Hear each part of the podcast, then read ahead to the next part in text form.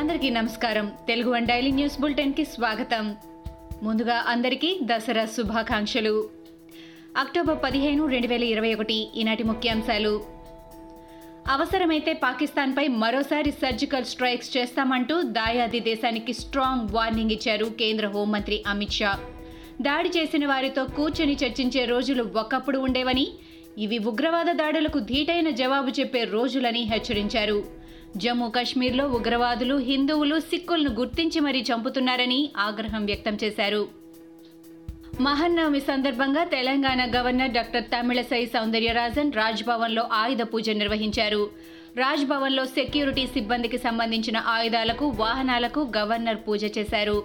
రాజ్భవన్ ప్రాంగణంలోని అమ్మవారి ఆలయంలో జరిగిన పూజా కార్యక్రమానికి గవర్నర్తో పాటు ఆమె భర్త సౌందర్యరాజన్ కుటుంబ సభ్యులు హాజరయ్యారు. మా ఎన్నికల అధికారి కృష్ణమోహన్కు ప్రకాష్ రాజ్ లేఖ రాశారు. ఎన్నికల రోజు సీసీటీవీ దృశ్యాలు ఇవ్వాలని డిమాండ్ చేశారు.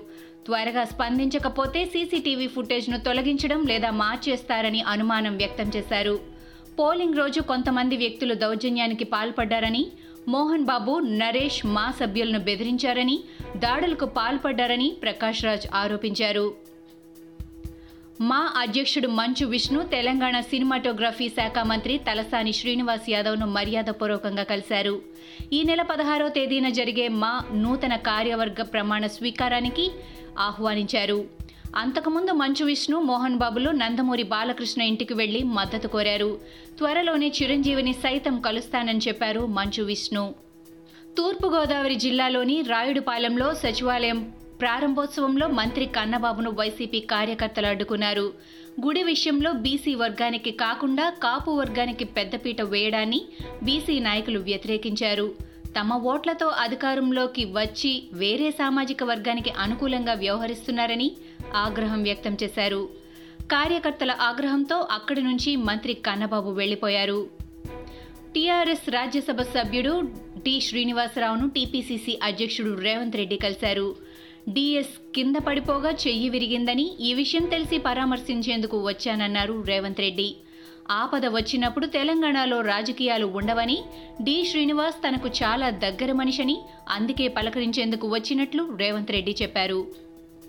హెటిరోలో దొరికిన సొమ్మంతా ముఖ్యమంత్రి జగన్మోహన్ రెడ్డిదేనని మాజీ మంత్రి అయ్యన్న పాత్రుడు ఆరోపించారు. నూట నలభై ఏడు కోట్లు మాత్రమే కాదని ఇంకా వేల కోట్లలో దాచారని అన్నారు.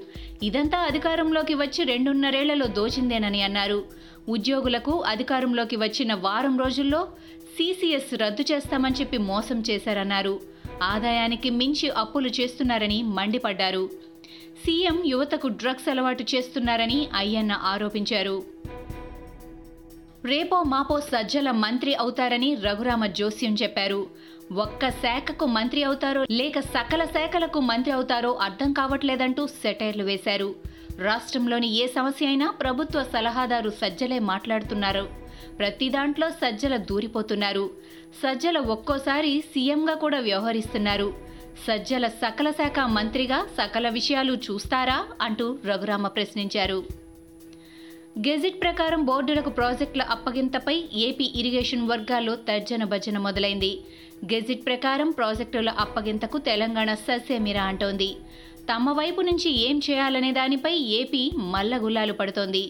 విద్యుత్ కేంద్రాలు ఆఫ్ టెక్ ప్రాజెక్టులను తెలంగాణ అప్పగిస్తేనే ప్రాజెక్టులు అప్పగించే ప్రక్రియను మొదలుపెట్టాలని ఏపీ ఇరిగేషన్ శాఖ భావిస్తోంది. సీఎం జగన్తో చర్చించిన తర్వాత ప్రాజెక్టుల అప్పగింతపై జగన్ సర్కార్ ముందడుగు వేయనుంది.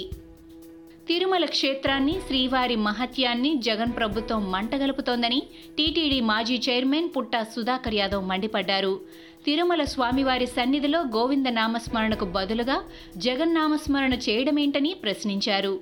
హిందూ మతాన్ని హిందువులను గౌరవించలేని Y V Subba Reddy TTD chairman పదవికి రాజీనామా చేయాలని డిమాండ్ చేశారు.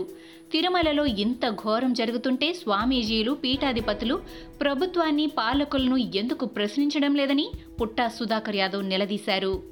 ఇవి ఈనాటి ముఖ్యాంశాలు. మరికొన్ని ముఖ్యాంశాలతో మళ్ళీ రేపు కలుద్దాం. ఈ షోని క్రమం తప్పకుండా వినాలనుకుంటే మీరు ఈ షో వింటున్న ప్లాట్ఫామ్లో కానీ లేదా Google podcast Apple podcast Gaana మరియు ఏ ఇతర పాడ్కాస్ట్ యాప్లోనైనా సెర్చ్ చేసి సబ్స్క్రైబ్ అవ్వండి. కొత్త ఎపిసోడ్ వచ్చినప్పుడు మీకు అప్డేట్ వస్తుంది. అంతవరకు సెలవు నమస్కారం.